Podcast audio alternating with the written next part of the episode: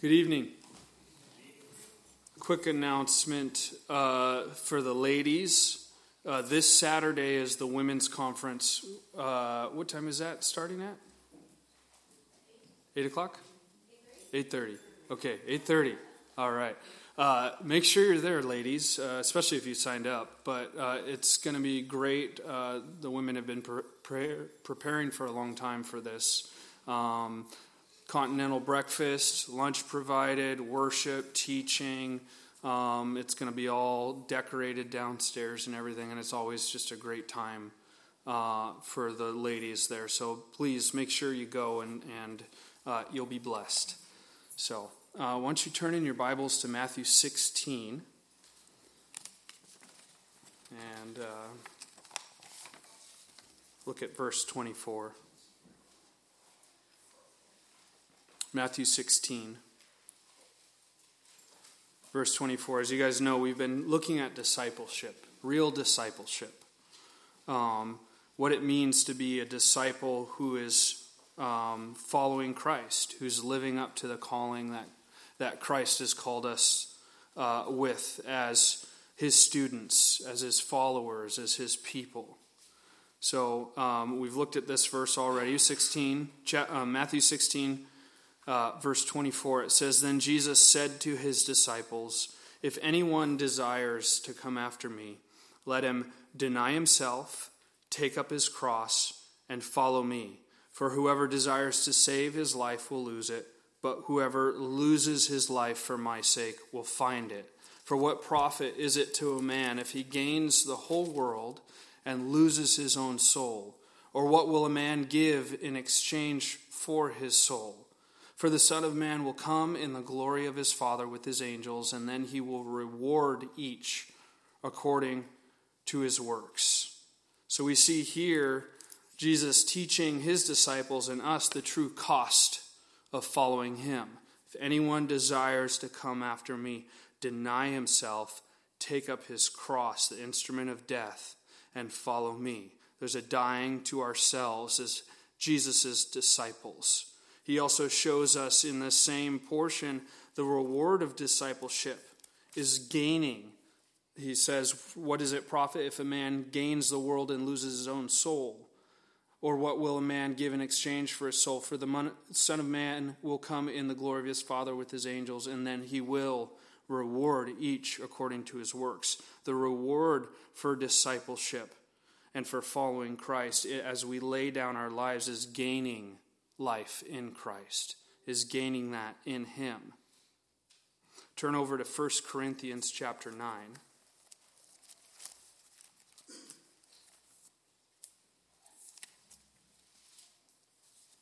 First Corinthians 9, uh, verse 24. Paul here writing to the Corinthians, he says, Do you not know that those who run in a race all run, but one receives the prize.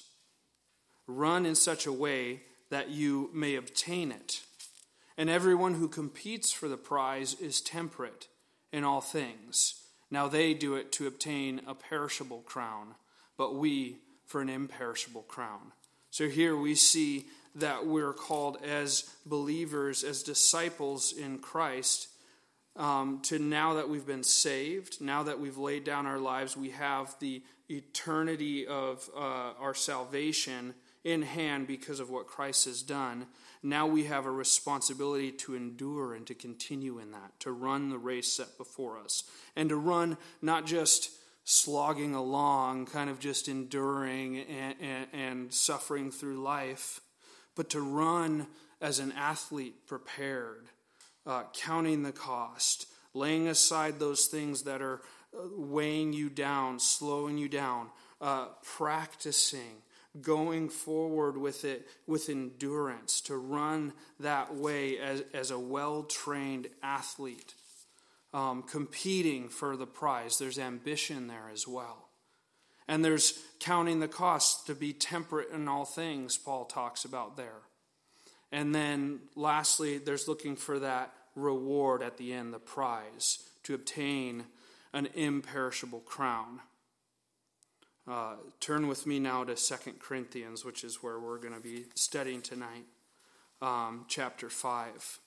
So we have this reward, the imperishable crown, but we have the incentive and we have the time of, of our receiving these rewards listed out here, Second Corinthians chapter 5. Um, we'll actually look at verse 9. It says, Therefore, Paul's writing here, we make it our aim whether present or absent, speaking of being in the body, uh, absent from the Lord, or to be absent from the body and present with the Lord, says whether whether that's the case or not, he says, we make it our aim to be well pleasing to him. And then this is why he says, For we must all appear before the judgment seat of Christ that each one may receive the things done in the body according to what he has done, whether good or bad. Knowing, therefore, the terror of the Lord, we persuade men, but we are well known to God, and I also trust are well known in your consciences. Paul writes that. Let's pray, and then we'll keep going. Lord, thank you for your word. Lord, you are the author of the things that we are reading. By your Spirit, you moved on the hearts of men like Paul and the others who, who pen these things down for these words to be written in such a way to speak to our hearts, Lord. You desire us to know your will for our lives. You desire us to know you, and you've given us your word for that very reason. I pray as we're studying tonight that you would speak to us I pray that we would be encouraged, exhorted, and spurred on to follow you, knowing what the end result is. Uh, and that we would be uh, just blessed by your word tonight. We ask this in your name. Amen. So here we see the judgment seat of Christ. I titled this study Discipleship's End. Um, we looked at, again, like I said, the true cost of discipleship, laying down our lives for Christ. The reward of discipleship is gaining eternal life, that, that eternal reward that we have. Then, how we're supposed to act in, in our lives uh, uh of following Christ. It's not just a, a, a one and done thing, but we're continually, continuously following Him, running a race with endurance uh, and, and following him so that we can obtain a reward. And here we see sort of the uh, graduation ceremony of a disciple of Christ is standing before the teacher, the master, and giving an account of our lives before him and what we've done. Uh, this word here for judgment seat in the Greek is bema or bema seat. Um, now, it's not a throne of judgment in that uh, we're being uh, condemned, but the picture is uh, in, in Roman cities, they would have this raised platform where the city magistrate or judge would have his seat, and people would come before them and would make their case before a judge. It also is uh, the same word that's used in the Olympic Games where you would have athletes competing. And then after their contest is over, they would stand before these judges who would judge how well they did, and they would receive crowns of laurel um, and awards for how well they, they have done. And, and that's what this is speaking of here.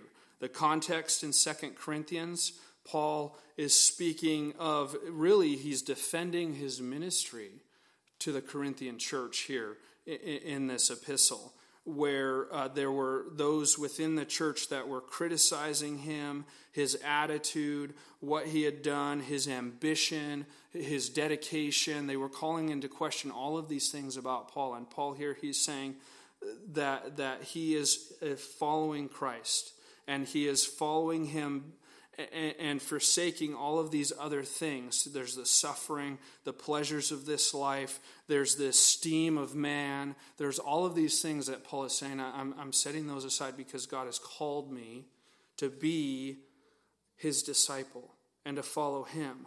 And, and the context is speaking to Christians. We need to remember that as well here in verse 9 when he says, Therefore, we make it our aim. He's speaking of himself, but also Christians in general, that we make it our aim, whether we're going to be dying or whether we're staying here on the earth, whether we're going to be with the Lord or whether we're, we're going to continue on as our bodies uh, are, are groaning for heaven, whether we're going to continue on here with the Lord, to make it our aim to be well pleasing to Him. So the context is speaking to believers.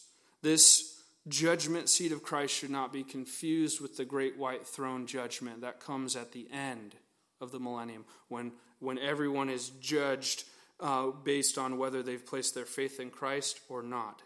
Um, that's not this judgment, but this is a judgment of the believer where we stand before Christ and, and we receive rewards based on what we've done in our bodies believers are judged here. We know that, that we're not judged for salvation as well because John 5:24 says most assuredly I say to you he who hears my word this is Jesus speaking and believes in him who sent me has eternal life and shall not come into judgment that's condemnation but has passed from death into life. So if we place our faith in Christ we've passed from death to life. We're not going to come into that judgment. We have salvation. What a blessing that is. We're not judged according to our sins before Christ any longer. Because as we've placed our faith in Him, our sins have been judged in Him on the cross. Psalm 32 says, Blessed is he whose transgression is forgiven, whose sin is covered. Blessed is the man to whom the Lord does not impute iniquity and in whose spirit there is no deceit. That's where we are as believers, as his disciples, as we've placed our faith in him. We're in that place where we're blessed. Our transgressions are forgiven, our sins are covered. The Lord does not impute iniquity to us because not of our righteousness, but because of Christ's righteousness, because he paid the price for us. We have that blessing. So we're not judged here based on our salvation. If we're not judged for our sins, and if we're standing before the cross or before the Lord, clothed in the righteousness of Christ, then what are we judged for? Romans 14 10 says, We shall all stand before the judgment seat of Christ. All of us. Again, speaking to believers. Romans was written to the Roman Christians. Verse 14 of that same chapter says, So then each of us shall give an account of himself before God. So we're all going to stand before Christ. We're going to each give an account, it's an individual judgment, of ourselves to God. And then this verse, 2 Corinthians 5:10, it says, and this is why, that each one may receive the things done in the body according to what he has done, whether good or bad. So we have a judgment based on how we've lived our lives after we've placed our faith in Christ. We have the, the, the uh, final exam of our lives as disciples before Him. That, that is what is pictured here. Turn with me to Ephesians chapter 2. Keep your hand or your fingers there in Corinthians, but turn over to Ephesians chapter 2.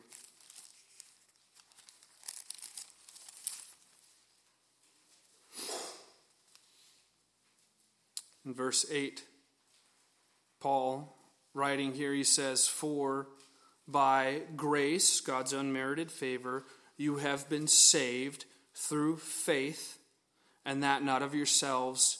It's the gift of God, not of works. It's nothing that we've done, lest anyone should boast. And then verse 10, he says, For we are his workmanship, his poema, his masterpiece, created in Christ Jesus for this purpose for good works, which God prepared beforehand that we should walk in Him. So, as we've placed our faith in Christ, as we've counted the cost, as we're running this race, we look at our lives and we see that Christ has made us as His workmanship. We've cre- been created for specific good works. And, not only are these just good works, they're not just circumstances that fall into our laps or these random things where we have to decide how am I going to best glorify Christ with these things where I'm planning out my life. But we see it says that God has prepared these good works beforehand for us that we should walk in them. That means that in each and every moment of our lives as Christians and believers, God has placed the circumstances we're in, placed us in those circumstances to glorify Him. That means as I get up in the morning and I wake up, that in that moment as I, am coming awake, I have a decision. Am I going to count the cost? humble myself before the Lord in prayer, ask Him for strength to walk in that day, ask for the filling of His Holy Spirit so that I can be pleasing to Him. As I'm working in my job, in my workplace, and, and I'm, and I'm encountering problems or difficulties or challenges where uh, it's not just something that now I have to make a decision to uh, do a good job so that I'm getting paid or not getting in trouble by my boss or, or being able to deliver these things on time, but where I'm saying I, I, am, I am doing this, like Colossians 3 says, as unto the Lord for his glory. That means that every little decision that we make, God has prepared something in that decision for us to, to do a, a good work for Him, bringing Him glory our thoughts, the words we speak, how we treat our children, our spouses, how we're driving down the road, whether we like it or not, with that road rage that we get, right? All of those little things that we have, all of those things, God has prepared those situations beforehand that we might serve Him, glorify Him and, have these good works prepared beforehand that we might do them. I mean, that, that opens up our whole lives. Uh, I've, I hate, I used to hear all the time on the radio when I'd listen to Christian radio at work, and I don't anymore because there's not really anything good out there anymore on the radio. But um, you'd hear about this intentional living, uh, to do doing things with intention, or you know that uh, book, uh, The Purpose Driven Life, right? all of these things that, that where we need to recognize and, and create purpose in our lives or in our churches and to do things with intention and all of these other things god has already done that for us. God has called us to just simply be obedient to him and to follow him. The things that that are good for us in our lives he's placed his spirit in us to know how to make those good decisions he gives us wisdom and discernment. In fact, he says, if anyone of you lacks wisdom, let him ask for wisdom. Right? We're, we do not have to encounter life purposeless, without plans, without any of these things. But, but the plan is, is that we be obedient to the Lord. That's why it's so critical that we're in the Word of God every day. The Word of God living and active, able to discern between uh, uh, joint and marrow, um, flesh and spirit, uh, to, to, discern between soul and spirit. Uh, the Word of God is meant to give us that direction and that understanding, to teach us about the character of God and the calling on our lives. And, that is what He has done for us. And He's given us His Spirit. And God uh, has saved us by grace through faith. It's His work. We're His workmanship. He's done it. We've been created in Christ Jesus for these good works, and God's prepared them beforehand for us that we should walk in them. That word walk is peripateo, and, it speaks of how I conduct my life. It speaks of the rules by which I live my life. And here in this verse, it's speaking of that I'm living my life according to the good works that God has prepared beforehand for me, where I'm looking for them, where I'm choosing to follow Him and to be obedient to Him. That is true, real discipleship, is looking for what Christ has called me to. As new creations in Christ and as disciples of Him, he expects us to live according to his rule of life, which are these good works prepared beforehand. As our master and teacher, he has the right and authority to then judge us according to how we've been obedient to him.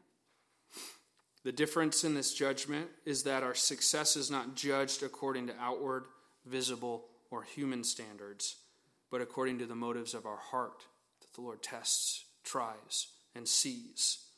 That means then, as we face these decisions, as we're living our lives, um, then the obedience to Him is not in just doing these outward things.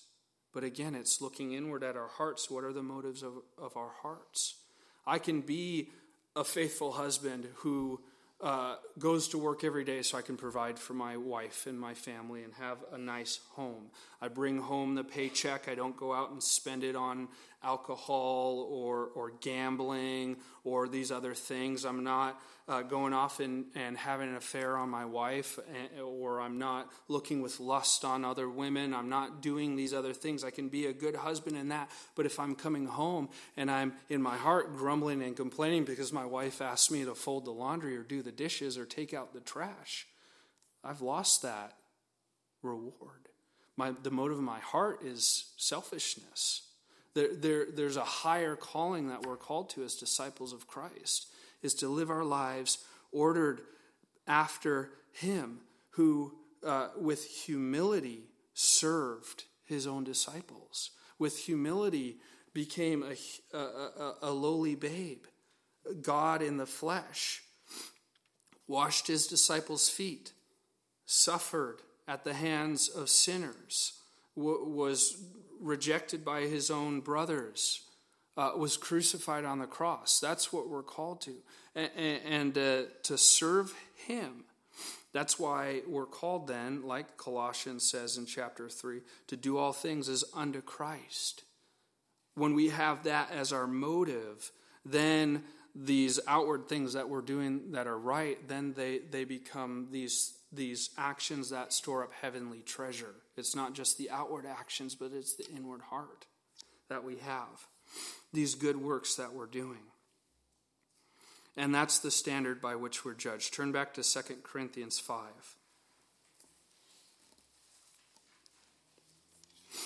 And this is where Paul, he, again, he says, we make it our aim. Our aim. This is what we're shooting for. This is the target we're trying to hit to be well pleasing to Him, to the Lord. When that's our motive, then these other things, they will last when we're judged, when we stand before Christ. So in, in, verse 10, it says, For we must all appear before the judgment seat of Christ. What does that look like? To appear there in the Greek, it's not just standing before and and uh, giving us uh, an account. We see that in Romans where we're told we're giving an account of ourselves before Him. But this word appear means to make manifest, to be laid bare. It's like being opened up like a book and leafed through, looking at every aspect, having a light shine shown inside to see everything. And that's what, what God is doing before, what Christ is doing with us as we stand before Him.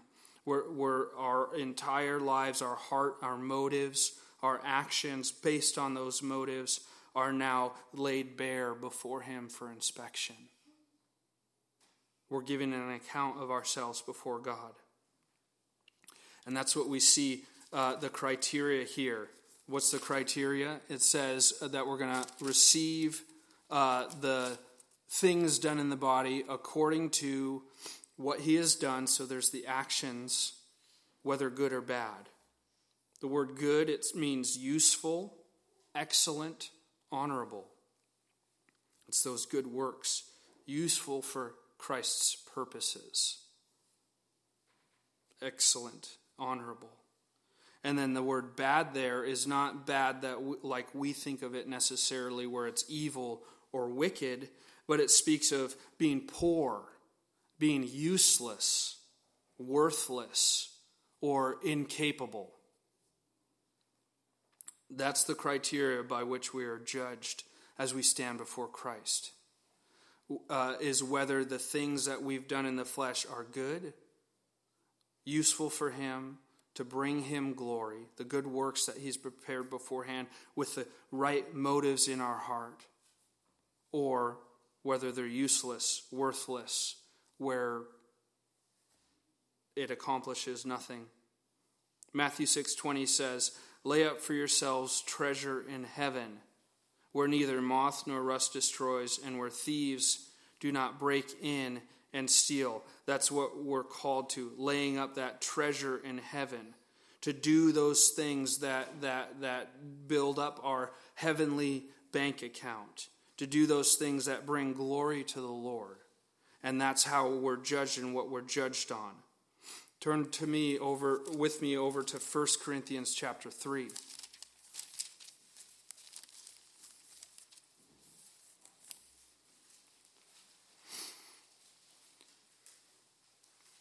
Verse 11. No other foundation can anyone lay than that which is laid, which is Jesus Christ. That's the foundation that, that we, we start on as believers, is the work that Jesus has done. But then we see that there's building that takes place in our lives, and that's that running the race with endurance, that's doing the good works that Christ has called us to. And it says, verse 12 Now, if anyone builds on this foundation with gold, silver, precious stones, wood, hay, straw, each one's works will become clear for the day will declare it because it will be revealed by fire, and the fire will test each one's work of what sort it is. So we see fire that burns those things up, that, that tests gold, silver, precious stones. Gold may melt, but it will still be there. Uh, gold, as it's burned, the impurities will be burnt off. Silver as well, precious metals, precious stones those things will last. They'll last through fire. But wood, hay, straw, they just are burnt up. They're pointless. They may look like good structural things to build with. I don't know if hay and straw do necessarily. Although, did you know there's a whole neighborhood down on the south end where the houses are built out of straw bales with stucco over them? I, I can't imagine what it would be like to have a fire in those homes. All right, everything would just be burnt up. Most homes nowadays are like that anyway um, built with these things. But this is what we're called to as believers is to build on the foundation of Christ with gold, silver, precious stones, and it will be revealed by fire. That's how uh, we are judged before Him. It is where He sees us, He looks at what we've built. It may look like have the facade of being a beautiful building built out of precious metals and precious stones, but really it's just straw, stubble, wood that will just be burnt up. And that's how we're tested as we stand before the Lord. We have salvation by grace through faith. We, we talked about it already. Our sin is judged in Christ. We're now redeemed for Christ's purpose to be used by Him for His good works. Those good works are foreordained for us. And our responsibility is now to walk in them with the right motives, to do that. Now, if you're like me, I look at my life and say, I don't always have the right motives. I know that, that I do things out of just necessity, duty, sometimes with grumbling, complaining, uh, and, and, doing those things. And, and I know that, that uh, the motives of my heart are not always right. The beautiful thing is that Christ has given us what is necessary to serve him so that our motives are right.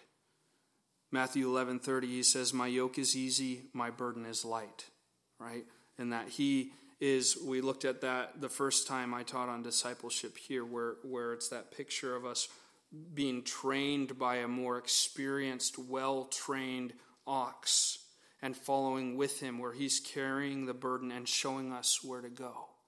As we humble ourselves and we repent of those wrong motives, if we repent of those things in our hearts where, where uh, we're not serving the Lord rightly, or maybe we're just outright not doing those things that God's called us to do, being disobedient to Him.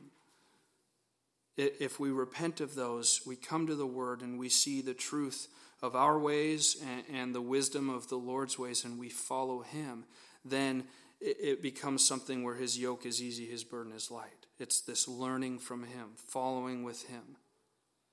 Hebrews 12, 2, it says, Looking unto Jesus, the author and finisher of our faith, who for the joy that was set before him endured the cross, despising the shame, and has sat down at the right hand of the throne of God. He finished the work. He has done it, and this is who we're following after, who we're looking after. If our trust and our hope is Him, He's the author and finisher of our faith. But we need to follow Him. We need to abide in Him, as Christ says, Abide in me, and you'll bear fruit following Him, coming back to Him. Where we are going to fall flat on our faces because we have our flesh. We're not perfect. We're going to uh, not always live up to the standards, most of the time, not live up to the standards that He calls us to.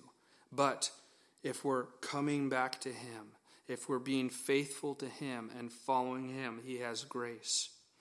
And he calls us to then just continue in endurance with him and to learn from him and to rely on him. Philippians 4:19 Paul says, and, "And my God shall supply all your need according to his riches in glory by Christ Jesus." It's his riches. And, and the Lord, He accomplishes this thing, these things through the Holy Spirit that He's given us. John 14, 16, Jesus says, I will pray the Father, and he will give you another helper that he may abide with you forever. If we've placed our faith in him, we have the Holy Spirit. And, and, so we have the tools necessary to follow him, to walk with him, to be obedient to him. Back in Second Corinthians, we, we have all of these things necessary for us. But we do, as believers, so often we get our, our perspective our mindset, our understanding, just even the day in and day out of our lives, we get so distracted. We get focused on this world. We get focused on all of these other things instead of following Him. And when we're focused on all of those things, we're no longer doing the good works prepared beforehand for us in a way that pleases Him. We're not glorifying Him. We're not following Him in that way. So we should have this understanding, this mindset that I'm living my life now, here and now, with the aim to be well pleasing to Him because I will have to make an account of my life before Him. I will, as a believer, as a disciple of Christ, have to stand before Him and give this account of my life and what I've done. The beautiful thing is, I'm saved if I've placed my faith in Him. But it's clear in the scriptures that there will be some believers who stand before him and they'll get through uh, it says as saved as through fire where everything that they have everything that they did in their lives all burnt up it was all worthless for god's kingdom except for they're saved they're just there just barely skating through and we see throughout scripture that there are rewards that we have for faithfulness um, I have a lot of verses here. We're just going to go quick through them. I'm not going to read them all, but give you the references here. 1 Corinthians 4 1 through 5. Paul says that uh, he, he is a steward of the mysteries of God, a servant of Christ, and a steward of the mystery. And if he, if he is faithful in that, that he'll receive praise from God. That, that we, we are stewards, we're good, faithful servants of the things that have been entrusted to us in the Word of God. That's what we're called to. And when we're, when we're responsible in that, when, when we're obedient in that, we have our praise coming from God Himself. You know, the parable of the talents, Jesus talks about in Matthew 25, 14 through 30, where the, the, the, servants are given these talents as the master goes away and told to, to do business until the master returns. You have a, a, a servant that has talents and he, he, invests those talents to produce more. And as the master comes back, he rewards him. And we see that, that picture of the believer, of, of the disciple of Christ being given these beautiful things, opportunities, uh, gifts from God, our very lives that we're called to then do business until He comes. And if we're, if we're being faithful to Him, then when He returns, we have the reward of praise from God.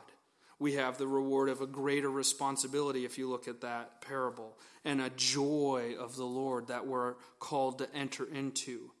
We have a par- parallel parable in Luke 19, the parable of the minas, where again it's the, the master goes away and entrusts this money to his servants. And again, as there's faithfulness in those things, as the master returns, you have praise from God and greater. Jesus, we have those parables of the kingdom there. We have Jesus in Matthew 21 through 16, the parable of the workers in the vineyard, where the master is there and he's got a vineyard that he wants to hire laborers to serve in. And, and, and he goes in the early part of the day and hires laborers, says, I'll pay you this amount. And he goes throughout the day, he's hiring laborers. Each laborer has wages that they earn, that they receive for being faithful and for just taking the opportunity that, that the master has given before them, that reward. Matthew 6:20 and Galatians 6:7 speaks of our treasures in heaven as well as reaping in heaven those things that we sow here on earth. Giving of our earthly possessions, being faithful to the Lord with those things. And as we do that with Him, then we have heavenly treasure that's stored up in heaven. That's our reward. 2 Corinthians 9 6, 2 Corinthians 8 12. We're called to give, and to give with, again, the right motives, a cheerful heart. And as we give cheerfully, as we give bountifully, we reap bountifully. We have those rewards. It's not based on uh, it's not based on quantity of what we give, but motive again discipling and leading believers if we're responsible, obedient to the Lord, to disciple others, to be his disciples and disciple others, to lead them to the Lord. Paul in 1 Thessalonians chapter 2, he says the reward he looks forward to is in those disciples themselves and the fruit that they're bearing, and that as he stands before the Lord, he has hope, his joy, his crown of rejoicing, and the glory of the Lord is in that fruit of discipling them, being faithful in that. Galatians 6 8 through 10 says, As we, we do good to all men, we reap treasure in heaven, especially to the household of God, where we're called to be doing good, to be faithful, kind, sowing to the flesh. Or not sowing to the flesh, but sowing to the Spirit. We're called to be hospitable towards God's servants, to receive the men and women that God has sent to us, to receive the words that He's given to us. And we have the reward of being a servant of God as we, as we receive those things. We, we have all of these rewards. Matthew 5, Luke 6, 2 Timothy 2, we're, we're told, and throughout the scriptures, that if we suffer for Christ with endurance, we have a great reward in heaven where we will reign with him. James 1 12 and Revelation 2 talks about us enduring temptation, enduring suffering, being faithful unto death, and we're promised then with those the crown of life as we stand before him. 2 Timothy 4 8 Paul says that those who love his appearing will receive the crown of righteousness, who look forward to the coming of the Lord will receive the crown of righteousness. We read it already, 1 Corinthians 9. If we complete the race that is set before us with endurance, we receive an imperishable crown. Revelation 3 says, If we hold fast to what we have in Christ, not losing those things that we've gained, what we've been given, not letting go of them, but holding on to them and enduring, again, persevering, that we, we will receive a crown. For those who are called as pastors and leaders and elders in the church, First Peter talks about that those who shepherd the flock of God faithfully will receive a crown of glory. if we overcome, if we endure, if we're faithful. Revelations 3 again, 2 Timothy 2, Luke 19. We're told we have a place with Christ at his throne. That's the reward. And then in Daniel, a beautiful passage, Daniel 12:3, it says those who turn people to righteousness will have glory as the stars in heaven.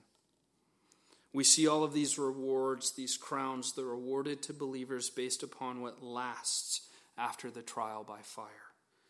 We need to live our lives as his disciples, counting the cost, laying our lives down, but following him with endurance and knowing that he has purposed in our lives to serve him, to follow him, counting all of the, the little circumstances and situations that we face as opportunities to either store up treasure in heaven or to lose those rewards.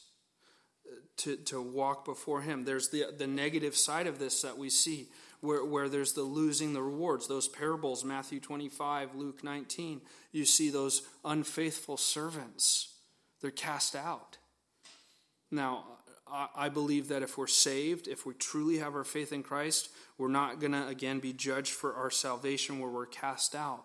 But, but I do believe that, that as we stand before the Lord, and, and if, if we think we've lived our life, lives pleasing to Him, but truly our motives have been wrong or we haven't been faithful to Him, we will be uh, uh, suffering lost, losing those rewards to where, where we won't have anything to show for our lives that we've lived before Him. And, and, there are some Bible teachers and scholars who believe that that verse in Revelation talks about where God will wipe away every tear from our eyes, speaking of believers who come to the end of their lives and they have nothing to show for it because they've just skated through. And to have that shame of uh, not having any glory, any crowns of glory to cast before the Lord. We see in Revelation chapter 4, that picture of the 24 elders before the Lord, where the beasts are, are or the, the living creatures are before the throne and they're saying, Holy, holy, holy. And as that happens, the 24 elders are bowing down before the Lamb and taking their, thro- their crowns off of their heads and casting it before Him. And that's the picture we have. We receive these rewards, we receive these crowns, and ultimately it's what Christ has done in us and through us how we receive those things, again, through His Holy Spirit and, and, and, our salvation and all of those things. But then the end result is us worshiping the Lord, is us praising Him, casting those crowns before Him. And, and that's the picture we have. We're called to be faithful disciples, living our lives looking with this in the end, uh, this end in mind, that we're going to stand before Him, before the judgment seat of Christ and we'll receive things that we've done in our bodies. Our, our, our, our physical life counts. What we do now after we've placed our faith in Christ does count for what we receive in heaven. And we receive it whether it's useful to the Lord, good, good motives, or whether it's worthless and bad. And then we come to that verse 11 in 2 Corinthians 5. It says, Knowing therefore the terror of the Lord. That's that fear that holy reverence. We say, I'm going to stand before the Lord. That's where we come in this decision. We have temptation, we have uh, suffering uh, and trials and, and, the flesh and, all of these other things that we face in, in our lives that oppose God and His purposes in us. We've come in those decisions and we say, I'm going to stand before the Lord and give an account for how I act in this situation for how I treat my wife, my kids, my neighbors, for how I, have uh, uh, loved His word or neglected it, for how I've relied on Him in, in praying and, and seeking Him daily to be filled with the Spirit. We're going to have these things where we're going to give an account of our lives before the Lord and to have that fear that, that holy, righteous fear, the terror of the Lord, that then spurs us on to obedience. It, it, it's a, it's a, a fearful thing to stand before a living God. God who is holy, righteous, just. You see that the Old Testament prophets, right, stood before the prophet, uh, is it Ezekiel, who stood before the Lord. And he says, Woe is me, for I am done, uh, undone. I'm a man of unclean lips. Falling apart. Here's a prophet of God called to, to serve the Lord, speaking the words of God to the people of Israel. And he stands before uh, God and he says, I'm undone, completely undone. I'm a man of unclean lips. Uh, and, and our, we see in the scriptures our God is a consuming fire. He's holy, He's just, He's righteous, all of those things. God is a God of love, and He loves us beautifully, wonderfully. He's blessed us with salvation. He's blessed us with what we need to live obediently to Him, but we need to be obedient. We need to abide in Him, to follow Him. That's why Paul, again, he says, verse 9, we make it our aim to be well pleasing to Him. Is that the aim of your life? To be well pleasing to Him? When I was in high school, I was in cross country running. Um, I tried for track early on. I hated track. Uh, I did not like running in circles around the same track over and over again.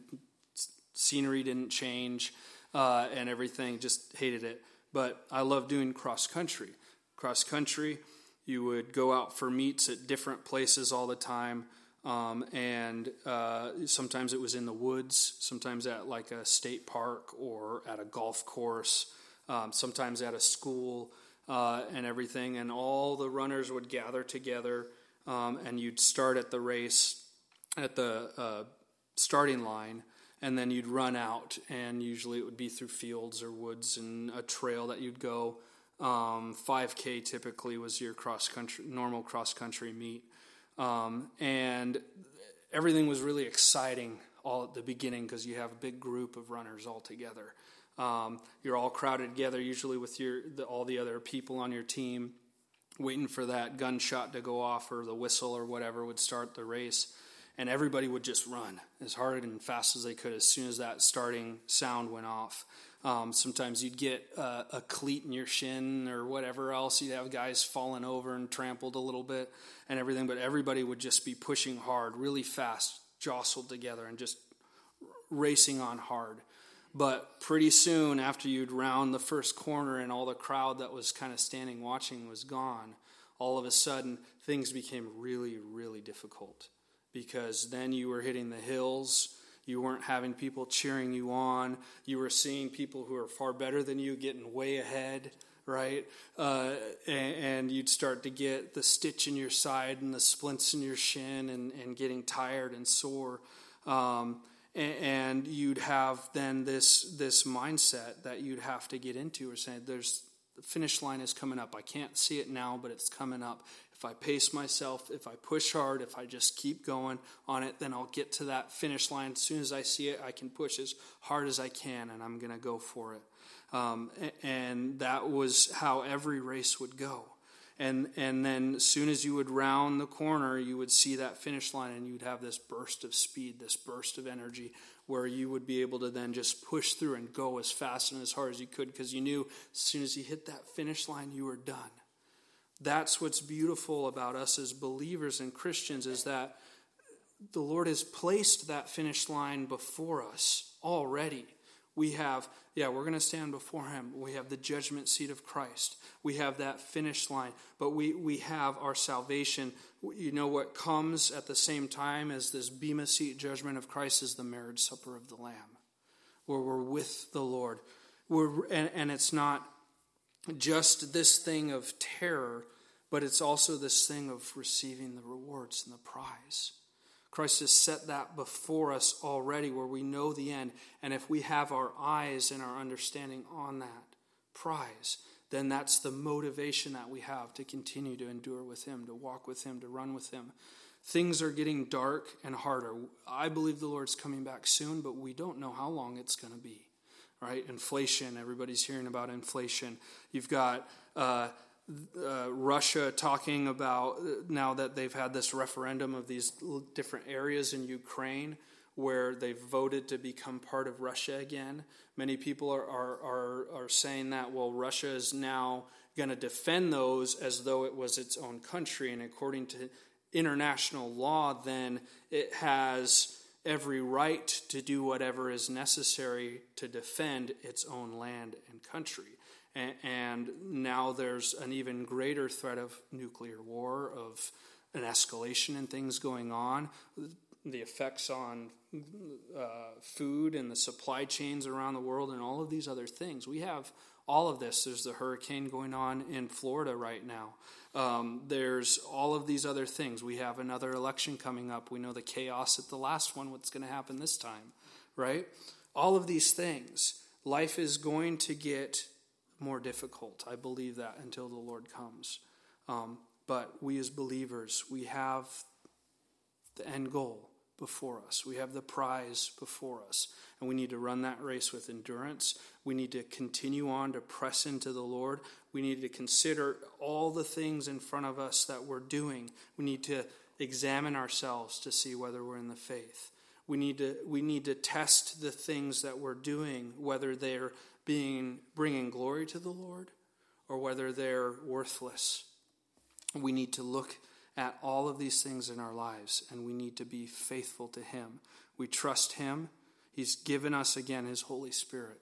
We can, we can trust Him for the strength, the endurance to persevere, to go forward with Him. But, but we have all of these things set before us to know. To, look at First John with me, real quick.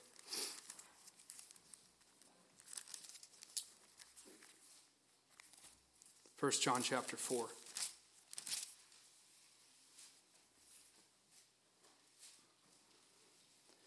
verse 17 says, Love has been perfected among us in this, that we may have boldness in the day of judgment, because as he is, so are we in this world. That's a beautiful thing. Uh, those simple little monosyllable words there, because as he is, so are we in this world. That means that if we have our faith in Christ, we have his perfect agape love placed on us, where we can have boldness as we stand before him. Where if we're abiding in him, the perfect love that he's placed in our heart then works out in our deeds and our actions. Remember, the fulfillment of the commandments of God are in love towards God and love towards our neighbors, right? That's the how we're to live as Christians. That's the motive that we're to have in our in our lives as we're doing these things and these good works is the love. We have his love. And if we're abiding in him, we have that boldness in the day of judgment because as he is, so are we in this world. And then verse 18 says, There is no fear in love, but perfect love casts out fear because fear involves torment. But he who fears has not been made perfect in love. We love him because he first loved us. Christ loves us, and he's called us to be obedient to him. There is the the the fear of not being pleasing to him. And we should have that fear, but it's not a fear of us losing our salvation. It's not a fear of us of us being cast out into hell, but a fear of not pleasing him and, and with our lives. And we've been called to these things. We can stand before Him with boldness in the day of judgment, but we do, here and now, we need to examine our lives. And we need to follow Him as His disciples, knowing that we will be judged and tested based on these things. So let's pray.